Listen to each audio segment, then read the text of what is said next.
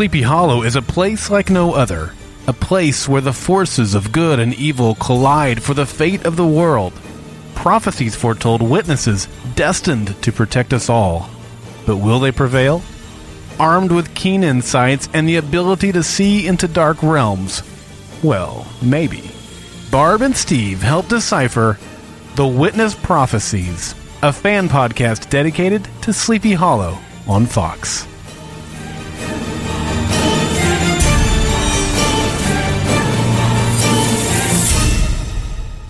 Welcome back, Sleepyheads, to the Witness Prophecies, a Sleepy Hollow podcast on Golden Spiral Media. I'm Steve. And I'm Barb, and this week we will be discussing episode 3 of season 3, Blood and Fear, which was written by Damian Kindler and it was directed by Kate Dennis. Give you a quick recap of what happened in this past week's story. Pandora conjures up a knife that empowers its owner to kill others for enjoyment and sets her sights on an office worker, Nelson, as the vessel to carry out her deadly plans. This reminds Ichabod of his schoolboy past and the first time he encountered pure evil. Meanwhile, Joe and Jenny set out to recover the Shard of Anubis and discover a young woman who is using the same artifact acquisition techniques that Jenny learned from August Corbin. The woman tells them they don't want to know for whom she is working. Abby and Crane pursue the killer Nelson, and he lures them into a fight, stabbing Crane. Suddenly, Nelson stumbles back, and we see that Crane has injected himself with blood tainted with malaria, and the knife was transferring Crane's infected blood to Nelson, freeing him from the knife's power. Abby hurries to Crane, begging him to hold on, as Pandora appears and taunts her about being left alone in her fight. Later in the office, Abby tells Danny she needs a rain check on their dinner plans, and he says that what happened between them doesn't have to get in the way of their careers. Abby arrives home, and Crane is resting on the couch. Crane tells Abby that he is grateful that they have found each other again, and Abby contemplates his remark. Meanwhile, Pandora looks at Abby's face in the reflecting pond as another rose blooms. Awesome episode. It was great, wasn't it, Steve? It sure was. I enjoyed it from the beginning to the end. There was no drop off at all in this episode. I think this harkened back to season one. The writing was just crisp, the action was perfect. It was the great blend of Abby and Ichabod that we love to see. So, how did the uh, ratings do this week? Are they up there where they ought to be? Well, they're down just a little bit. We had 3.05 million viewers, or 2.97, depending on which uh, service you look at. They both agreed that it was a 0.8 rating for a three share in adults 18 to 49. Now, basically, what was going on was we had Thursday night football. We had a deciding Major League Baseball playoff game between two major market teams, the Mets and the Dodgers, and we weren't the only ones that were down. Bones was down a tenth. Three of the NBC shows were down. ABC's Scandal took the biggest hit, falling three tenths. And How to Get Away with Murder was also down a tenth. So looks like a lot of people were either watching sports or weren't watching TV Thursday night. I have a feeling they were watching sports. I do too, especially the Mets and the Dodgers. I mean, New York and Los Angeles, yeah, you're going to lose some viewers there. well, let's see. How much longer do we have for baseball? Oh, about another week and a half, two weeks. And then we'll still have the football to compete against. But people, record this show, watch it on your DVR or other device, other streaming device, because Sleepy Hollow is back. And you're missing yes. out if you're not watching it. Absolutely. This is definitely getting a much more feel of season one than um, than last season. That's for sure. So, Steve, since we both liked this episode quite a bit this week, I'm interested to hear your rating. Well, I'm going to give it a 9.5. That is a whole lot of knife, even for Sleepy Hollow. yes. That was quite the knife, wasn't it? Yeah. And I'm right there with you, but I've already told you, I'm always thinking about food. So I gave it 9.5 Korean barbecue tacos. now, do you think Nelson was going to cut his tacos with that knife? I don't know. He might, might scare have. the other might scare the other patrons away. yeah, the way he uh, took out that chair just by getting mad. Uh, yeah, And the door, yowzer. yeah. Crane just barely got out of the way of that one. Eh, save it for tough steak. Yeah. Okay, Steve. Why don't, why don't we talk about a little a little bit about the show tonight? All right, let's discuss Team Second Tribulation, shall we? And that's Pandora and the Ripper. It was definitely an X Files vibe from this week's Monster. That show perfected the social outcast gets unnatural powers and is immediately corrupted by them arc. For all you X File fans out there. It it didn't take him long at all to have that evil sneer and turn to the dark side. No, not at all. Now we open with seeing I guess we should call them buds because, you know, they're all dark and crumpled looking, but when they get fed, apparently they bloom. I know some people are calling this trevel, I like that. tree of evil. I came up with something else that I'll discuss a little bit later regarding that tree. It kind of hit me uh, fairly early in the episode. In previous seasons, we've had, you know, Moloch had the mirror. Well, Pandora's got her own koi cam. She just looks into the pool and uh, gets to see what she wants to see. She looks in there and sees Crane's fear of the Ripper. And we don't know it's Crane. We just see a young boy. So, you know, you, you kind of go, huh? What does this got to do with anything? and I wonder how on earth did she get that supernatural ability to see into Crane's past? And we'll see it later with Abby too. mm-hmm. That she is able to actually see their thoughts, and it is. It's it's like a magic mirror. Exactly. So she gets all dolled up to go out because apparently Nelson has um, decided he needs to uh, go out and chase this young blonde uh, named Emily that he's crushing on pretty bad. But of course, she's got her sights on a much more uh, tall, dark, and handsome. But probably a much more creepy guy than uh, Nelson. And so he's just sitting there all bummed out, drinking his sorrows, and up pops Pandora in a hairstyle this evening that was the one wig that Sydney Bristow wore every time she pretended to be a hot tech genius. I mean, it, it, it looked that way. I mean, Fortunately, they were in a dark nightclub, so it would have been a little difficult to tell. Yes. But she goes on and she seduces him into dancing, and well, we don't see if there's anything else going on after that. But he definitely kind of loses uh, track of what happens as he wakes up and the next day and finds that the knife is on his nightstand. Now, I don't know about you, but if I woke up in the morning and there was a great big curved knife like that sitting next to me, I would probably just about have heart failure. I would too. I would not want to know why it's there or what it's for. No. But apparently, Nelson uh, decides to uh, stick it in his back pocket, and as he's riding the elevator up, he hears the other man talking to one of his friends. He's going to be able to, Conquer? con- yeah, conquer uh, Emily uh, very easily. You see Nelson pull his uh, his sunglasses down, and that's the last we see of uh, that guy. At least until the police arrive on the scene. Right. Now, later, Nelson realizes what he's done in the parking lot in his car, and he goes to try to throw the knife away out the car window. It doesn't leave his hand. It almost looked like manacles were forming around his hand just to enclose and then um, just clamp onto him. Right. And of course, Pandora pops up in his um, back seat, basically tells him, Oh, no, you're not getting away that easily. She wants him to stand by her side and join an ancient and feared history. And this is why you are told to check the back seat of your car before you get you in. get in. okay? If there's a stranger there, that means run. I don't know why people don't heed that advice.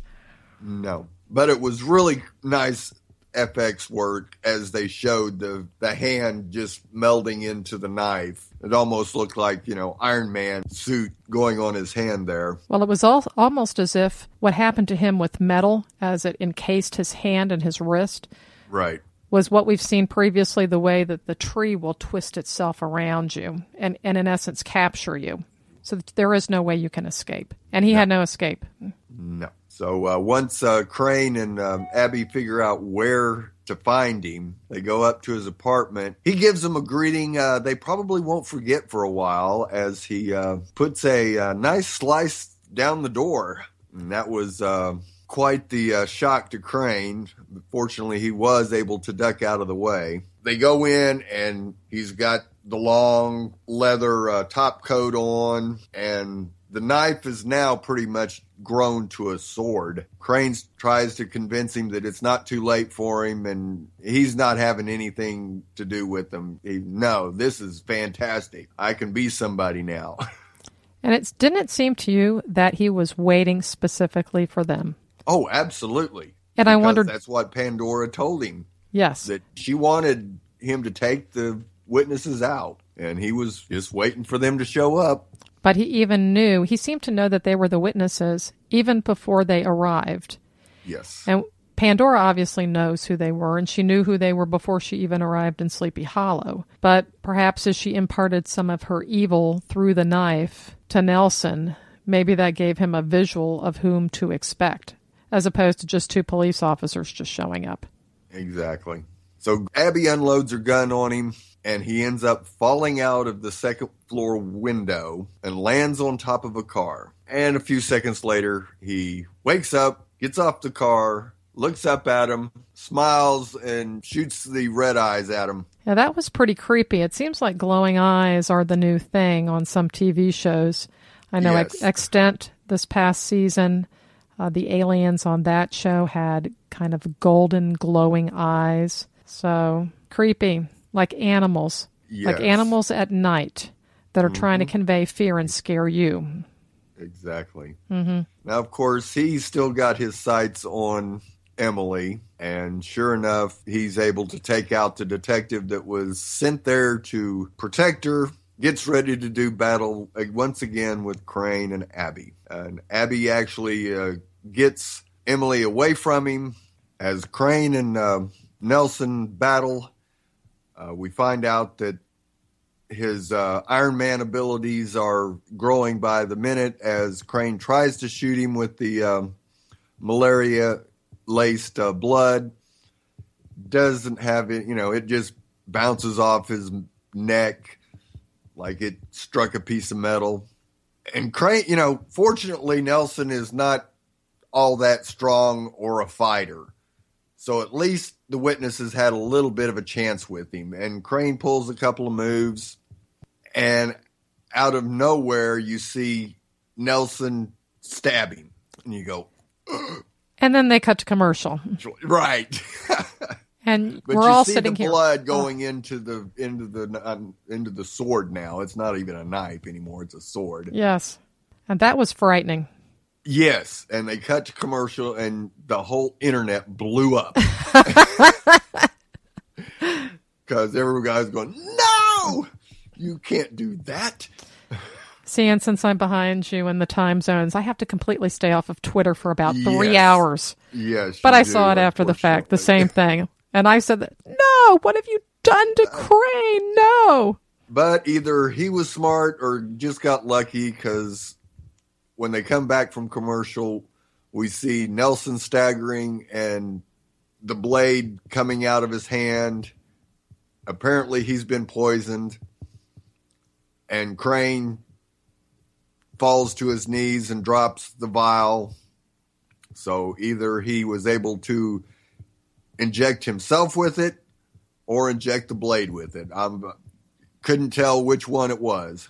Yeah, my guess was that he injected himself Yeah. because if the first uh, syringe dart, whatever we would like to call it, bounced off of Nelson's neck, And then he would be bent. impenet- impenetrable and the knife would probably be the same have that same type of power protection and so my assumption was that Crane had to put it in his own body. And it only takes, if you hit a vein or an artery, and I looked this up, thank you, Google and Wikipedia, it only requires one minute for blood to circulate all the way through your body. At least that's what they tell me. Perhaps a medical professional who listens to this podcast can confirm or deny, confirm or correct. So I don't know if Crane Crane's able to inject himself or inject the blade, but somehow he was able to get it to where the uh, blood that went into the uh, blade was infected. All that matters is that it worked. yes. And Crane Now, lived, Yes, and Crane lived. which is really more important.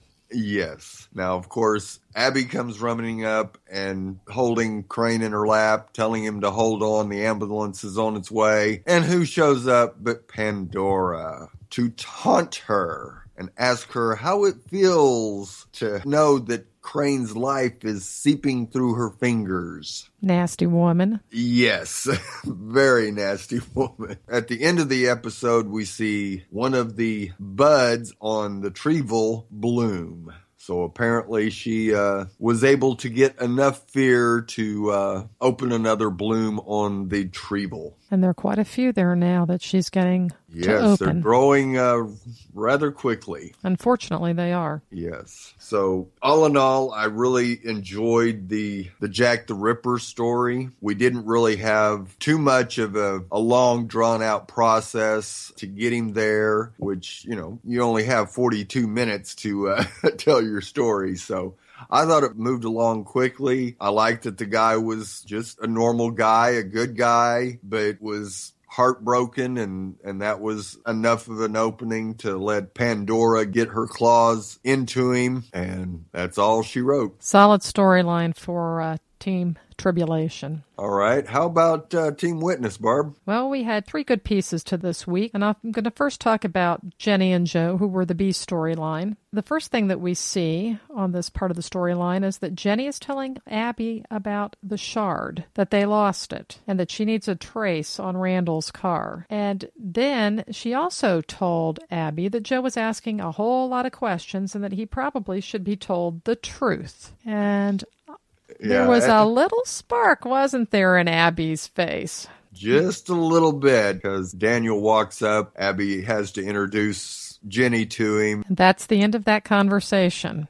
Yeah, and she goes, "You two have a great day agenting." Yeah, she did say yes. But I'm sure that even though that conversation between the sisters will, was cut short, it will arise again. Yes, indeed. So, anyway, off go Jenny and Joe, and they find Randall's car at a motel. But they get played by a woman who claims that she was only a hitchhiker. And as they come back out, and Jenny says, Oh no! And she runs back, just turns around just in time to see this woman, mystery woman, driving off in the car. And Jenny knows she's been had. And there is Randall, handcuffed and duct taped, sitting in the bathtub. Oh, and then he proceeds to tell Jenny, Well, you got played too. Yeah, but Jenny and Joe were not duct taped and handcuffed in a bathtub. So exactly. there you go. Good luck with that, Randall. Yeah, because they leave him there. And they left him there, and I thought that was perfect. It was Yes, quite fitting. Absolutely. Jenny is two for two against Randall. I'd like to see a third one. Anyway, uh, Jenny and Joe track down this new woman at a restaurant. Jenny has already retrieved the shard from the woman's hiding place, which, most interestingly, is a place that August Corbin would have told Jenny to hide an artifact. And so Jenny knows from this this stranded hiker, you know, help me and hiding the shard in a place where Jenny has been taught. Jenny's and a restaurant that uh, and in a- Jenny has been at. Absolutely. Then Jenny surmises that this woman is a protege of Sheriff Corbin. And I think we'll talk a little bit more about that later. Oh yeah. Then Jenny and Joe look through the files and they say, well, wait a minute, we can't find anything about this shard of Anubis in Sheriff Corbin's old records. What other secrets might he be hiding from us? And that's how they ended this week on an air of mystery for Team Jenny and Team Joe. We Now had some humor with Ichabod, though, this week, didn't we, uh, Steve? Oh, absolutely did. Because the show opens with Ichabod giving a speech. Regarding doing the right thing as he's trying to get um, the paperwork approved for his um, archives. Seems that he discovered federal, state, and local red tape. My- Big time. It's no wonder the woman sitting at the window denied his request. She probably Oh. would have done it after that speech, no matter whether he was in the right or not, even if he did have the right paperwork. yeah, because she gave him the side eye pretty good. Like, nope. I love the stamp. Denied. yep. Stamp. Poor Crane. Yes. So he decides he's going to do something about it. He's going to become an American citizen. Hot diggity dog. Yeah, that's going to uh, open up a whole can of worms for uh, whoever's uh, teaching that class. Steve, the only question is how long does it take Crane to challenge the instructor? The first five minutes? The first 10 minutes? Or the first 15 minutes? Maybe we should poll our listeners and ask them what they oh, think. yes, absolutely should. Now, of course, his little uh, rant and his uh, declaration of becoming an American citizen has impressed Miss Zoe Corinth, whom he uh, bowed to last week. She comes back a little later in the episode and offers assistance in getting his citizenship, which at first he kindly uh, passes on until she says that her brother in law happens to work in the um, naturalization department. So now he's going to learn about both connections and red tape, Yes. which I am quite sure that they had to some extent in his colonial times as well, just a little different. I think that red tape has been around since almost since creation, also. Oh yes, absolutely. Now, of course, when him and Abby show up at the um, murder scene, he definitely uh, doesn't hesitate. He knows exactly what what has happened just from the damage done to the victim. As uh, a friend of his in school was murdered by Jack the Ripper. And uh, Crane's become quite the expert on Jack the Ripper as he pulls out his files. And uh, he had just recently uh, added the Whitechapel murders to his file, which was quite interesting to have that little banter with uh, Abby about uh, the timing of everything. And know, going from uh, 1066, the Battle of Hastings, the signing of the Magna Carta, all the way up into the 1800s, uh, that would be quite a span if Jack the Ripper lived for 800 years. Interesting the way they pulled that together. Yes, it really was. And of course, they also had to tie it back to Ichabod having something else in common with Abby, having an encounter with pure evil as a child, which was another nice tie in to uh, their connection. Yes, their bonds are very strong in a number of areas, and I enjoy that the writers found one more way to link and to bond them. Yes. Now, Crane notices that many deaths occurred after the murders had stopped. They determined that, oh, there was disease, and the Ripper must have stabbed somebody that was diseased, and that stopped the dagger. We don't actually see them prepping the malaria laced blood samples. That's what ends up taking uh, Iron Man Ripper down. And fortunately for Crane, he had already had malaria, so it wasn't going to be fatal for him. Yet having that sword cut through his midsection sure could have been fatal, Uh, yes. It looked, especially the way he looked when it went through. He went, oh, hello. I know it wasn't to the aside where appendix may have been one time but was no longer there. I mean, it went through the middle, and I thought, oh my, that would do some very serious damage. yes. But apparently, course- Crane is a little stronger than we think because because he only had a short stay apparently in the hospital to get himself stitched up, and you would have thought that that would have done more damage. Yeah. Just missed everything by that much.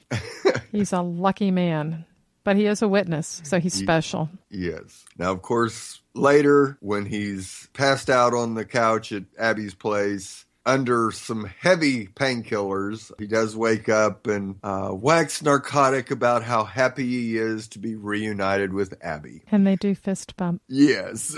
which is adorable. yes, it absolutely is. Now, Barb, you want to tell us about the other half of the witness? Yes. Our Abby. So when we open up again, Ichabod is on his diatribe, his big speech about how terrible this is. Obviously, again, his red tape, as you discussed. But Abby's standing there to the side, eh, just kind of watching, amused. And so she helped him in his effort by signing the form because his form to save the archives had to be signed by a U.S. citizen. So she went ahead and she did that. Now, when she did meet up with Jenny, you could see the reluctance that she had, maybe a little bit of guilt, I'll call it by Jenny saying we've got to tell Joe the truth, but Abby is still holding her secret, at least Uh-huh. from her Yes, sister, even though she's told Crane. It was interesting because she had dropped her phone as they were leaving the courthouse, and Crane picked it up and saw the picture of her father on the bench with his back to the camera. And she admitted that she was she didn't know if she would ever contact him or not. Right. She Apparently, he had moved on, so why shouldn't she? Uh huh. But I have a feeling, and we can talk about this in our theories and speculation, that perhaps their cross will pass whether she wants them to or not. But anyway, as, Very possible. yes. But as she was talking with Jenny, Danny came up. He interrupted him. He told her about the murders, uh, that this was a murder where basically half the victim's blood had been taken out and there was very little blood per se around the scene. And so it became a little a bit of an oddity and so off went the FBI to investigate. Now, you've already talked I think about the Whitechapel murders that they were a full century after Crane's time. But which was cute. I thought when they started that I thought, wait a minute, this time doesn't work. How are they going to make that work together? And and the- Exactly. The writers tied it together. But when, as Abby and Crane were continuing in this case investigation as they pursued Nelson, the fact that he knew that they were the witnesses, when they were in the garage and Abby got Emily away from Nelson, I am not certain that Emily would have been hurt by Nelson. I think that Emily was just there for bait to get the witnesses there. Ooh, that's very, very possible. Um, it, would he have offed her in the end if it gave him more power? Because taking the blood, the fear, it provides more power. Maybe so. But he hadn't killed her yet. And he killed the two uh, agents that were sent to protect her. Yes. And And the other guy pretty quickly. So, yeah, it, it does seem a little odd that it he did wait till they showed up before he did anything. absolutely. So, of course, then we saw the very touching scene when Abby is by his side and holds him and begs him to stay with her until the uh, ambulance can arrive. And it sure looks like he doesn't. and you go, Oh, I know. That was twice. Uh, oh no, and that was another commercial, of course, Commercial, right? uh-huh. It's like, oh come on, really?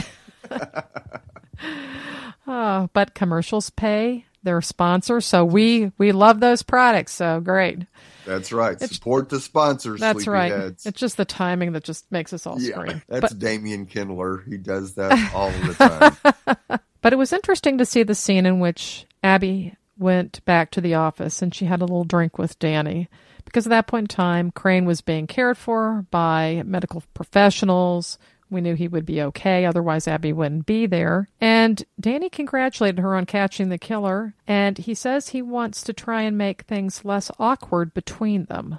That he doesn't want their relationship now, whatever kind of relationship it was, because we we have been speculating that it has been a romantic relationship. Uh huh. Okay. I'm not sure that it was either. But what he said was, well, we're just, he doesn't want their relationship to get in the way of work. And she says, oh, she's so glad that, you know, she said that he said that. She wants the same thing. So they'll take a rain check on their dinner. And I'm not going to call it a date, but a dinner clear the air session.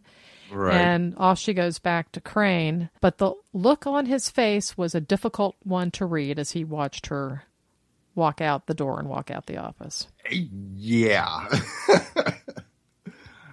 yeah, that was a, definitely a um, a look of desire, I'll say. Uh, speculation. I don't know. I think I I watched it a few times and I thought you could really interpret that look look in a number of different ways. he's okay. I'll I'll call it more scheming, a scheming look more than anything else, Anything else? All right. and one that that he is very confident in himself that he's going to get what he wants, whether it's a romantic relationship with Abby or whether it's to get her silence on some matter or her cooperation. But it was definitely one of confidence. No doubt. Yes. No doubt. He mm-hmm. is definitely a confident person. So, Steve, I'm thinking, hey, we're starting to get into theories, prophecies, speculation. Why don't we Let's do it. Let's do it indeed. All right. We're three episodes into the season, and the evil theme seems to be centered around fear. What do we know about fear, Barb? Well, we know that the origin of this word is from the Old English, and I'll probably butcher this. Fa- haha, pun intended. Fair, F A E R, with that funny A and E, and it actually means calamity or danger. Certainly, our witnesses seem to be in the middle of a lot of calamity and danger. Yes. uh, Pandora definitely has them in her sights. Yes, she does, and I think that the question is going to be why does she have them in her sights? Exactly. Now, the other one of the other big issues from this episode was the mystery surrounding this new female that seems to know Corbin's tricks. And we don't even know her name. No, At we all. don't have a name. We have no name for this woman yet. And Mystery hunter. even- yeah, do we even think that August was the one who trained her? Well, I think that's certainly what the writers want us to believe because that's what Jenny thinks. And I'm not certain that that would be the case because while she did seem to know some things, Jenny pointed out something very important. She said, This is why you don't sit in front of the window. Mm-hmm. So that means that the woman may know a few things, but she may not know everything. Yeah. Well, she kind of got a top level view of some of August's stuff. I, I have a feeling that maybe some of uh, his files did get, shall we say, copied. Not all of them, but some of them probably. And that's why she didn't know to sit over on the side so she could see everything is because it wasn't just a copy of some notes that Corbin went into a much deeper explanation with Jenny than and didn't have that information and the girl, new girl didn't have that information. You know, that, and that's an interesting thought because Joe and Jenny said that there were no records whatsoever on the shard of Anubis. And so files may have been stolen. Mm-hmm. But on the flip side, if you're teaching somebody about where to sit or not to sit, that's something that you're not going to write down in a file. I don't think. I think that's No, something that you would show either. them. So here's another thought. How are we sure that it's August Corbin who trained this girl? What if there was an associate of August Corbin who knew that Jenny and Abby had seen evil at an early age, or knew that they were going to be in danger, or knew potentially that one of them was going to be a witness, and that August and his partner were aligned at some point in time, and that the partner then knew about the obtaining of artifacts? Hmm, so who might this partner be, Barb? What if it's Daddy Dearest and he took turn to the dark side and that caused the split in the family? Whoa. that he could have actually been the one who drove Mama Mills crazy. Could have been. Whoa. That would Interesting theory there, Barb. Well, now anyone who's heard me on any other GSM media podcast knows that I throw out a lot of theories and they're normally wrong. Ah, but it's fun to speculate. Absolutely. Now, of course, I tend to lean towards the other way and thinking that, yeah, it probably was Danny who was able to get a copy of that file and that he's actually the one who is working with Pandora trying to get the shard. Now that's interesting too. Yes. And I like that because I think we have both said, I think both of us are a little concerned as to whether or not we can trust Danny Boy. exactly. Eh, Exactly. Uh huh. What if Abby saw something that he did at the academy or observed something that just didn't seem right? right? Mm hmm But because they were so close, she went ahead and kept it silent. He's trying to make sure that she's not going to open her mouth about it. Yes, because why on earth would someone like Danny, who has such great aspirations of moving up the ladder and doing so quickly, come to little, tiny, sleepy hollow? Exactly. Mm-hmm. Yeah, there's definitely some other reason for him to come to Sleepy Hollow because that's not the fast track to anywhere. Not with I don't believe- 144,000 citizens. No, Exactly. No. All right, let's uh, talk about Miss Zoe. Oh, I think we're going to find her to be an interesting and yet a little strange character. I think so too. Um, is she going to be this season's Caroline, maybe?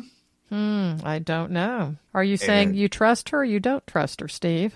Right now, I don't know enough about her to trust her. At least with Caroline, you kind of really got to see inside her character some, and you felt comfortable with her. Mm-hmm. Zoe, uh, mm, yeah, she's got some powerful friends in some high places. Right there kind of gives you some pause for doubt. You know, Steve, the three episodes so far have been fear, but we're sure, certainly throwing trust out there because we don't seem to trust too many of the characters other than the witnesses and Abby and Joe. How Exactly. awful is that? Par for the course in Sleepy Hollow. It is. You don't know who you can trust. Exactly. You think she's going to try and make a pass at Crane? Oh yeah, based on the look she gives Crane at the end of the second scene, I'd say his highly arched brows, gallant manner, and tight revolutionary double jug were murmuring some sweet nothings of their own too. I don't think he really truly understands the influence that he's having on the women around him. No, he, he is totally Naive. blind to it. Yeah, naive. naive. to it, and it's just oh, it's awesome. It is adorable. Adorable is my favorite word with Crane. Yes. Now, is he a genius or just lucky? By injecting himself, Yes. Uh, I, he may be a little bit of both. You know, that was very interesting to watch that because as soon as I saw that, that was very similar to, and spoiler alert, the end of Falling Skies this summer. And Exactly. the hero infected himself with the virus that was intended to wipe out the alien, the evil alien life force, and the monster put her her pincher in the hero, extracted his blood, and then she died. She basically exploded. And so here we're seeing the same thing with Nelson and his Nelson and his knife. Sounds like a band. Uh, with Yeah. Nelson with Nelson and his knife as he stabs Crane, and Crane has infected himself with this malaria serum, and the blood flows back through the knife, and then Crane doesn't, or I mean Nelson doesn't die, but he gets infected and the knife loses its power. Exactly the same thing. Right. Well, do we think Danny is being honest with Abby? And I think that's we a man. Yeah, that's a man who hates to see Abby go, but loves to watch her leave. if he gets the drift. So yeah, I think we've talked about that. I think that the that we're both a little um, uncertain of Danny right now. right. Yeah, we don't trust him. I don't know if Abby should trust him either.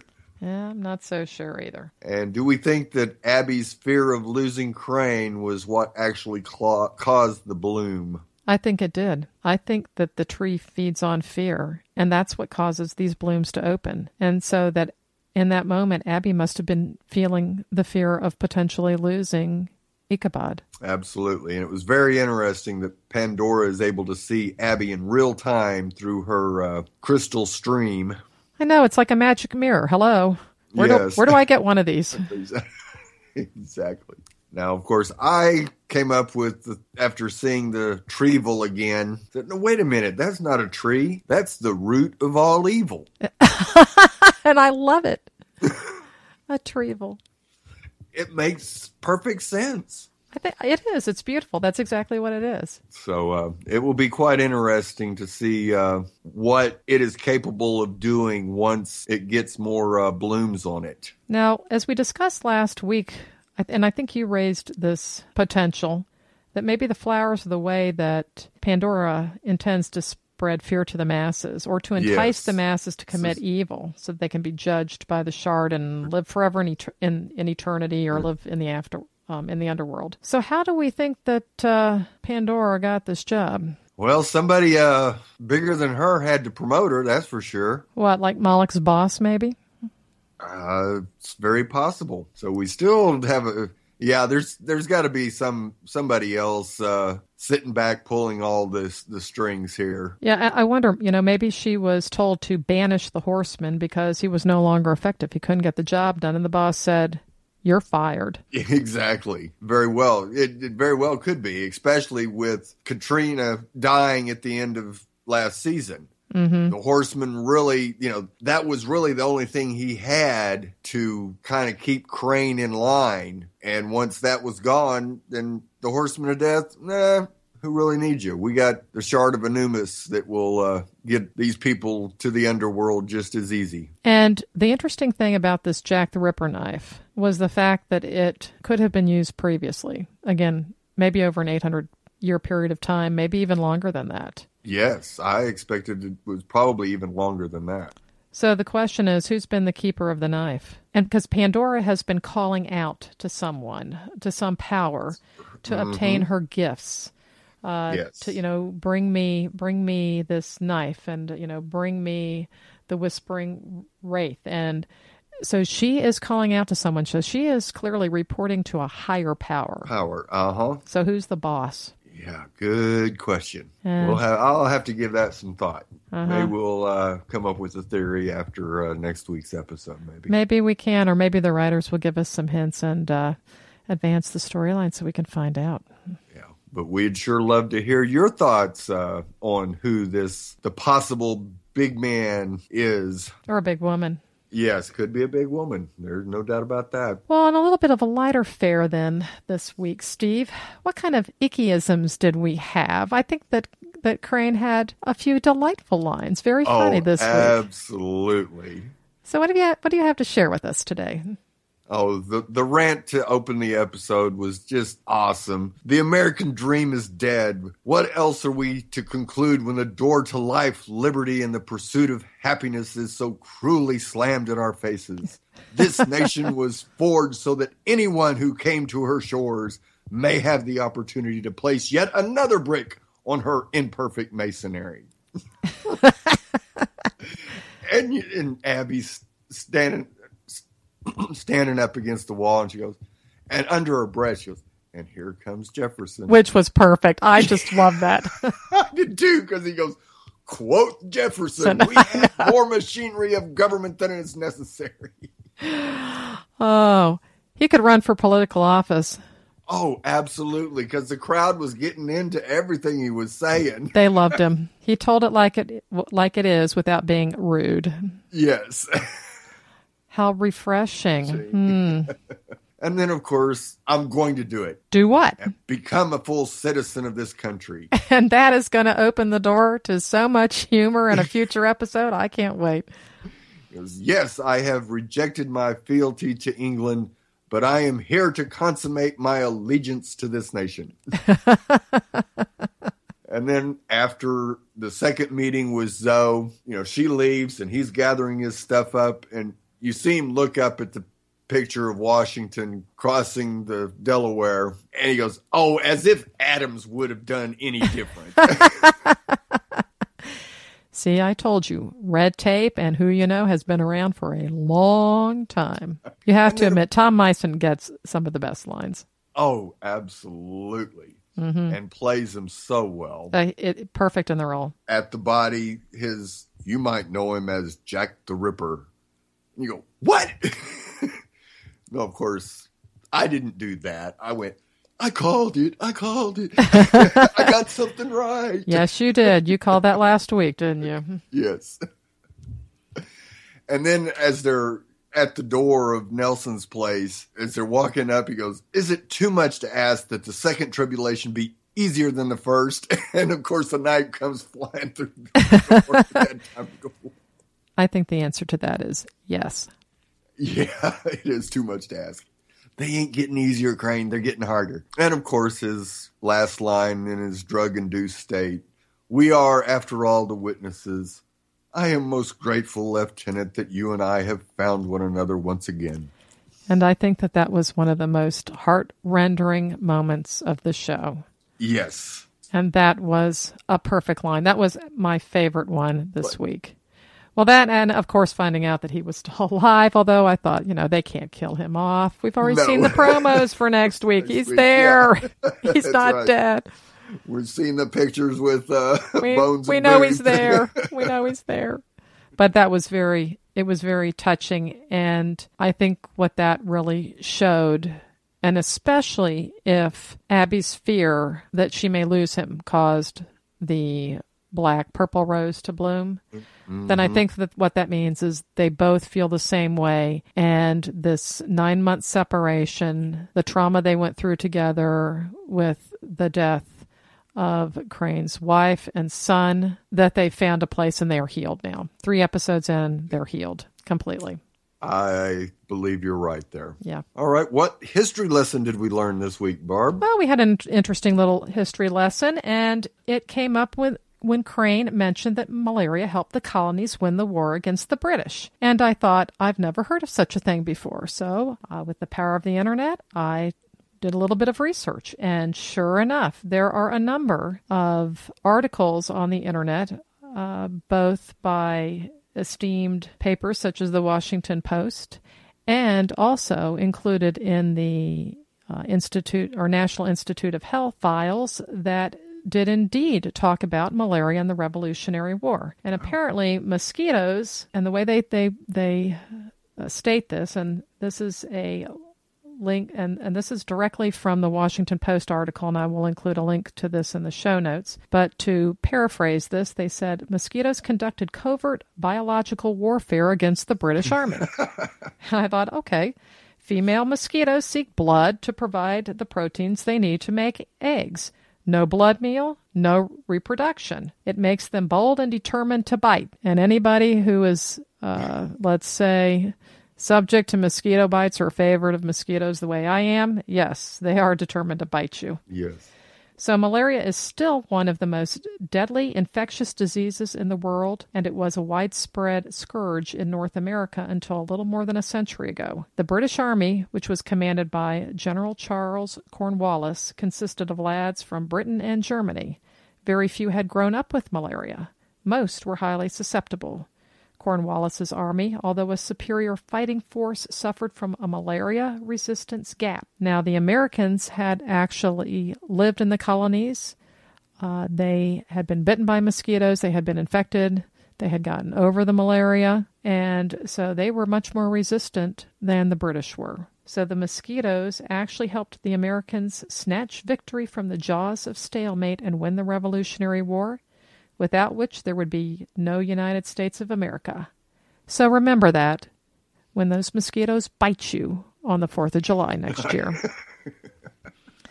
uh, now, today, malaria does kill almost 600,000 people in the world. Uh, it's primar- uh, on an annual basis. It is primarily children. And most of those deaths occur in Africa and India. The very first malaria vaccine was approved for use in Africa this past summer and so they should be rolling it out down there. And hopefully, that's something where they can save children's lives. Fantastic news. Yes. All right. We do have some feedback this week. How very exciting. And who is that feedback from, Steve? Oh, our bestie, Justina. Oh, she's awesome, isn't she? She is absolutely fantastic. Well, shall we hear what she has to say? Absolutely. Hi, Barb and Steve. I give this episode of Sleepy Hollow 9 out of 10 fist bumps. Yay! I am so happy Witness Prophecies is back! Before I move on to this week, I wanted to give a few quick thoughts about stuff that you both mentioned in the first two episodes of the season. First, I wanted to say that there is some evidence that there is a Pandora bloodline. So, Barb, your theory that this Pandora might be a descendant of the original Pandora could be totally right. Because I found some research saying that Pandora had a mortal child named Pyra, and when she married Deucalion, Pyra and Deucalion repopulated the earth after a great deluge. All the stones that Pyra threw turned into women, and all the stones that Deucalion threw turned into men and therefore the earth was repopulated. I also wanted to say that I know that there's a lot of hand waving going on in this show, but I did a little rewatching over the summer, and in season one, Jenny was able to get Crane some fake papers, including a passport. Now on to this week. I'm so happy, happy Ichabod is going to take a citizenship class. That's just funny waiting to happen. I just know it. I really loved this Jack the Ripper story. I read a forensic book once on Jack the Ripper, and it really disturbed me. So the thought of it being a mystical knife, the thought of this being a supernatural power versus something that an actual human being did, putting it in the realm of fantasy, I would much rather believe that it was a mystical object versus an actual human decision of an actual man. This plot point of fear is so interesting. Fear is one of the most powerful emotions and can definitely be used to manipulate. I see that the more fear Pandora gathers, the more flowers she gets on her tree. And the fear Abby had of losing Crane was enough to grow a flower all by itself. What I still don't understand is what Pandora's going to do with all this fear when she's done gathering it. Guess we'll have to wait and see. Have a great week. Thank you so much, Justina, for that fantastic feedback. You brought up some great points there. And before we get to those, we want to remind everybody that Justina does a blog over at goldenspiralmedia.com, not only on Sleepy Hollow, but several of the other podcasts and some shows that don't have podcasts. So go over there and check those blogs out. They're really great. So, as you said, yeah, Justina had a couple of very interesting points. Know, first she talked about Pandora's bloodline, uh, that Pandora did have a mortal child, and that child helped repopulate the earth. So perhaps our Pandora is a descendant of the original Pandora. Which was a great point. I know. That was wonderful. She also reminded us, and, and I had completely forgotten this, that in season one, Jenny got Crane fake papers, including a passport.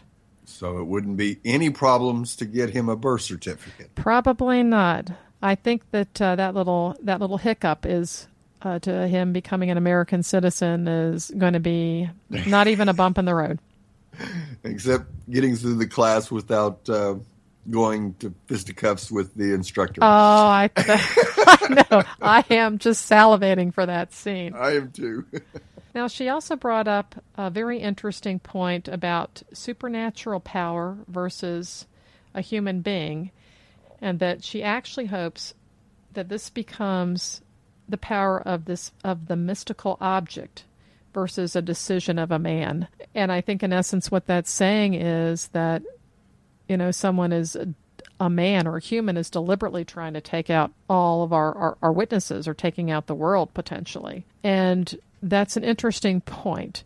And, and I, get, I can see it both ways because these creatures that we're fighting are really not men and women per se. Well, the creatures, the creatures are converted, but the root of the evil that we've seen, the Molochs, the horsemen, etc., have been more mystical as opposed to a a an actual human here on Earth right. doing evil and they've been influenced in some way. I mean even abraham as the headless horseman was you know he was killed and he became the headless horseman. But he didn't do it himself as a human being per se.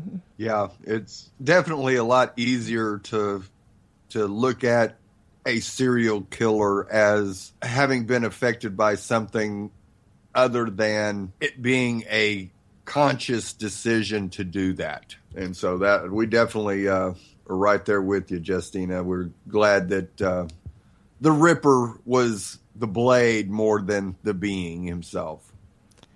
And but then she also brings up the same question that we've been speculating upon. What is Pandora going to do with all this fear that she's collecting? Yeah. And we don't have a good answer for that yet, but we're sure trying to figure it out. yeah, so everybody else, y'all can be cool kids as well, just like Justina. And please, we really would like to hear your feedback. We'd like to hear your thoughts about the show. We'd like to hear your theories and your speculation. There are a number of different ways that you can contact us. One is our voicemail number, which is 304 837 2278 or you can go to goldenspiralmedia.com slash feedback and you can use the speed speak pipe widget on the side of the page to record audio or you can also type out your feedback on the form or you can even attach your audio feedback to an email and send it in to us Now, when is our feedback deadline, Steve? It's Saturday at 3 p.m. Eastern Time. Yes, it is.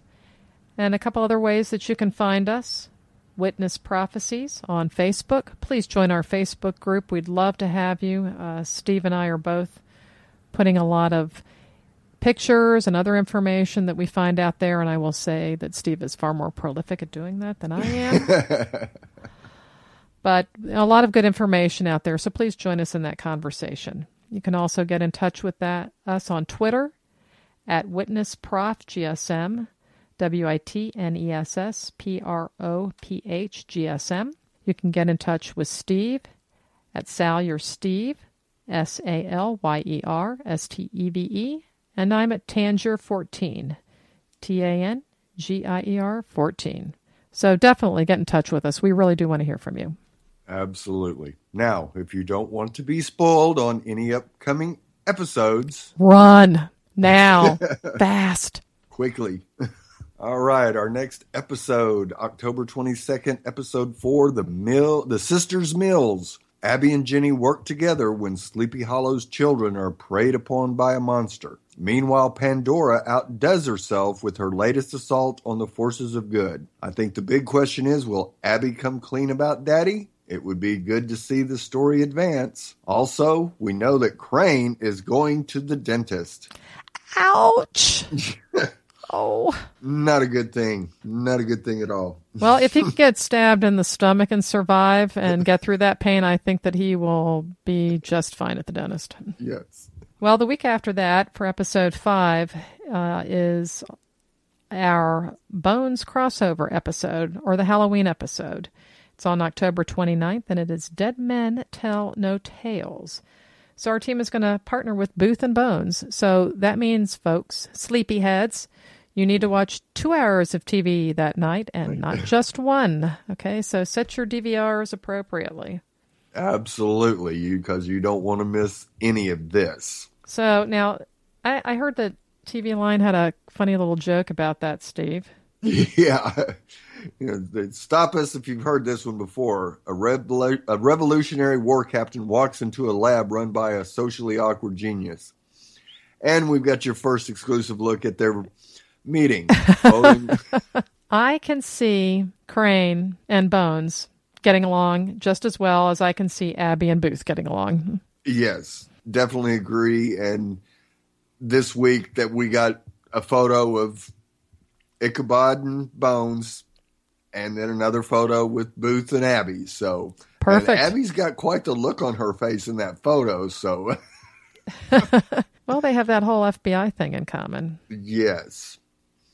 Now, during a recent visit to the set, Sleepy star Tom Mison told TV Line that he and Bones had just shot this morning a rather nice scene where Ichabod questions Brennan on faith and art and love. And can they be reduced to numbers? to numbers. It, to hmm. numbers, yes. Okay. Uh huh. It actually worked really rather nicely because they're quite similar, actually. I hadn't really realized it until I started working with Emily that Brennan and Ichabod are very similar, he said, laughing, which is probably why they're destined not to get along. oh, but then again, Bones has that issue with a lot of people. But yes. she works it out. And I mm-hmm. suspect by the end, they will have a mutual respect for each other. yes, I certainly hope so. Well, episode six on November 5th, then, is The Lady, the Red Lady from Caribee. And on this one, Pandora is going to unleash an iconic monster to haunt the residents of Sleepy Hollow as they sleep. Abby and Jenny are tempted to confront a painful part of their past. That may be Daddy. Mm-hmm. Meanwhile, Abby makes a crucial decision for her career, and Crane does his best to guide her with wisdom from his own experiences. Will Ichabod lead Abby to the right decision? Ooh. So it sounds like we may have two uh, confrontations there, perhaps uh, between yeah. Daddy and the girls, girls, and Danny and Abby. Abby. Mm-hmm. Mm-hmm. Mm-hmm. Yeah, we might get to see a whole bunch of stuff here on that episode. We might indeed. Anything about any new characters potentially coming to the show? And yes, we do from Deadline.com. Peter Mensah is traveling to Sleepy Hollow this year, taking on a pivotal recurring guest starring role beginning in November and lasting through the end of the current season. He'll play the Hidden One, an ancient, desiccated god who returns to the mortal world revived as a handsome, powerful menace with eyes that entrance and torment. I wonder if they're going to turn red. Uh, wouldn't surprise me if they don't. His first appearance will be in the season's seventh episode, airing November 12th. Mensah is known for portraying the Persian messenger in Zack Snyder's 300 and its sequel, 300 Rise of an Empire, and has also appeared in The Incredible Hulk, Jason X, Avatar, as well as the Spartacus TV series on Starz and True Blood, among many others. You know, maybe he'll be the boss. There you go. He might be the big bad. He could be. Now, you got some uh, news from New York Comic Con. Yes, that was just held last week. And there were several cast members uh, from the show that attended the Comic Con. Um, unfortunately, Tom Mison and Nicole Beharie were not able to because of their shooting schedule, but uh, Metzner was there, and he offered three cryptic but intriguing teases about the character's future. Yes, he did. So, first, he said that Crane will face a nemesis of his that he really can't stand. And it's not that he's going to fear, but someone that he can't stand. Stand, yes. So that should be very interesting. Then he also said that Abbie is going to come under some pretty serious fire at her new job. So that sounds like she and Danny may have a falling out. Yes, it does. And then he finally said, most importantly, someone in our extended crew is going to switch sides. So if he said extended crew, I'm thinking that puts Abbie, Crane, Jenny, and Joe off the table? I would probably go Ichabod, Abbie, Jenny. Oh, you think? I think Joe might be the potential one here. Yeah, but interesting. They said extended crew. Right. Yeah. It and could be yeah. Danny. It could be Zoe. Yeah. What? A, yeah. And and so there we go. It could be. Oh, it, that'll be very interesting to see what happens. Yes. So I think that there are a number of things out there that uh, look very promising. And again, we just we we need you all, sleepyheads. Get the word out. Tell your friends to give the show a watch. Retold, great, exciting. The much like sep- season one. So you know the sleepyheads that left midway through season two need to be coming back because they really would enjoy this season so far. Absolutely. All right. Please review and rate us on iTunes with good ratings and reviews. It helps other fans of the show find us as there are other Sleepy Hollow podcasts out there. To subscribe in iTunes to any GSM podcast, go to goldenspiralmedia.com slash iTunes and you can get an all inclusive feed that gives you all of our wonderful podcasts all in one feed. Let your friends know and hope you're enjoying our podcast.